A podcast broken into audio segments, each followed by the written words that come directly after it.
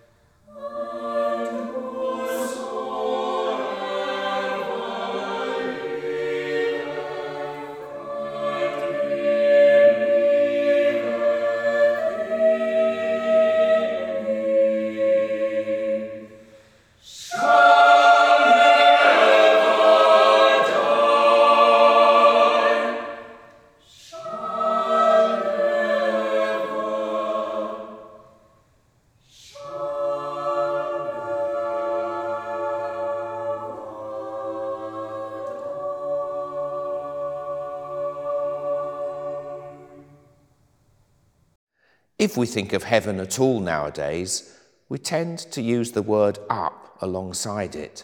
Heaven is up there. People go up to heaven. Some people have, of course, stopped believing in heaven altogether and stopped believing in God. But even those of us who do, those of us who find God the deepest and most important reality there is, the reality at the heart of everything, indeed, the source and origin of everything, still tend to use the word up, even if we know that wherever heaven is, it is not inside the created world, neither up nor down.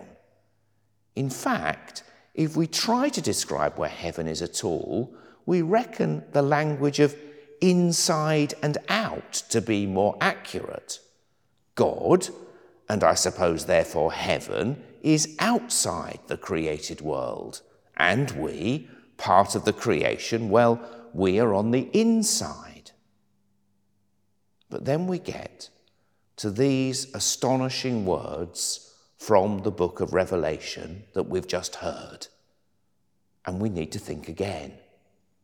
John has a vision not of going up to heaven, nor even of the inside going out but of heaven coming down, of the outside coming in. Heaven and earth, he seems to be saying, are no longer separate. He sees a new heaven and a new earth, and the holy city, the new Jerusalem, being established on earth. And he hears a voice saying that the home of God is now among mortals, that God will dwell with them. That's us. God wiping away every tear, a place where death will be no more. Now, this is a very particular Christian vision. It flows from the God who keeps on surprising us. An upside down, inside out, and outside in, coming down to earth God.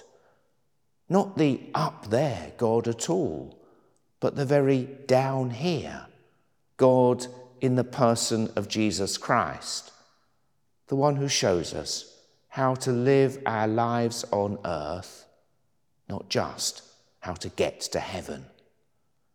Hence, in the Lord's Prayer, the daily diet of prayer for Christians everywhere, we say, Your will be done, not mine. Your kingdom come, not the kingdoms of the world, and on earth as it is in heaven. If you were looking for a simple role model of someone who lived their life this way, then our dear departed Queen Elizabeth would be a good example. The paradox of this is hard to avoid. It was a monarch, a queen, who it turns out is one of the best examples of the fact that the kingdoms of this world will pass away, and we shouldn't put too much trust in them.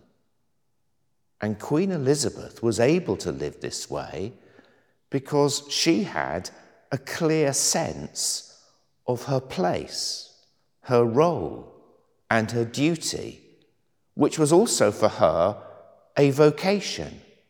That is, something which she believed was God's purpose and design for her life, her lived out expression of what it means to follow God's will and seek God's kingdom on earth as in heaven. This was nothing less than God's call on her life. It shaped her life. It was sustained each day by prayer.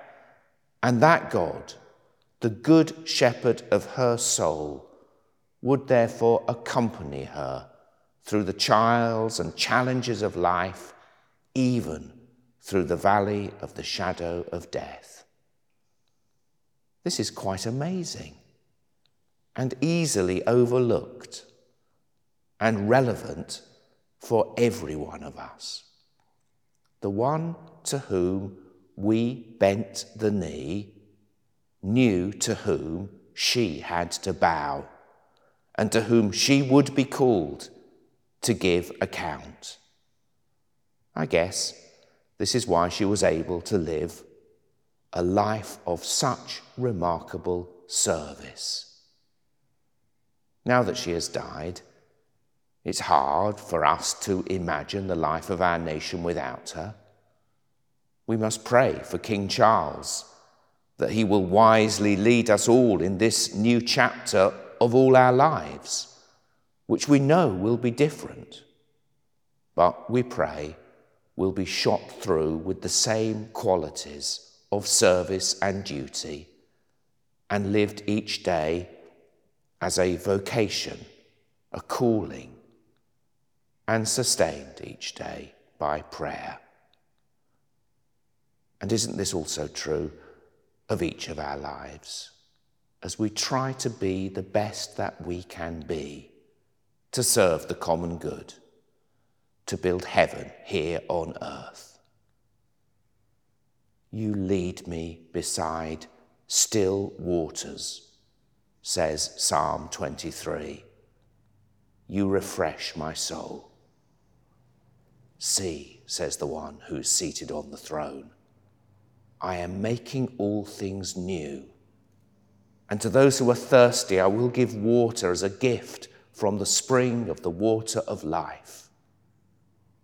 May this be true for each of us as we mourn the death of our dear Queen, and as we pray for all the royal family in their grief and for the life of our nation.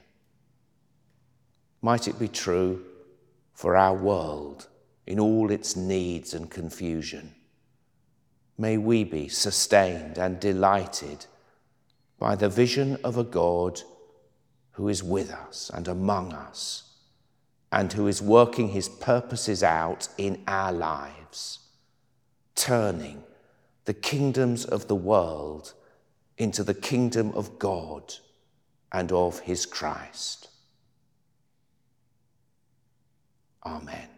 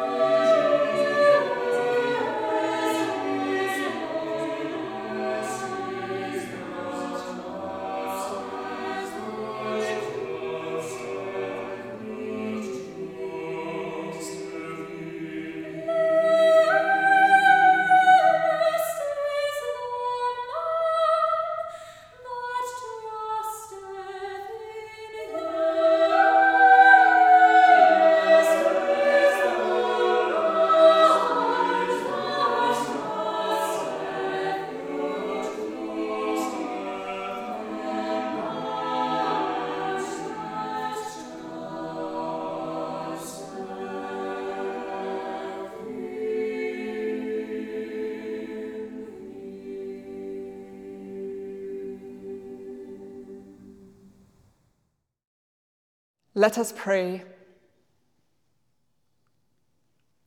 Merciful Father and Lord of all life, we praise you that we are made in your image and reflect your truth and light. We thank you for the life of our late Sovereign Lady, Queen Elizabeth, for the love she received from you and showed among us.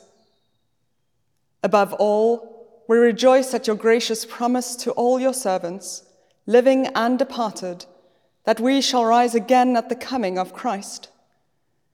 And we ask that in due time we may share with your servant Elizabeth that clearer vision promised to us in the same Christ our Lord. Amen.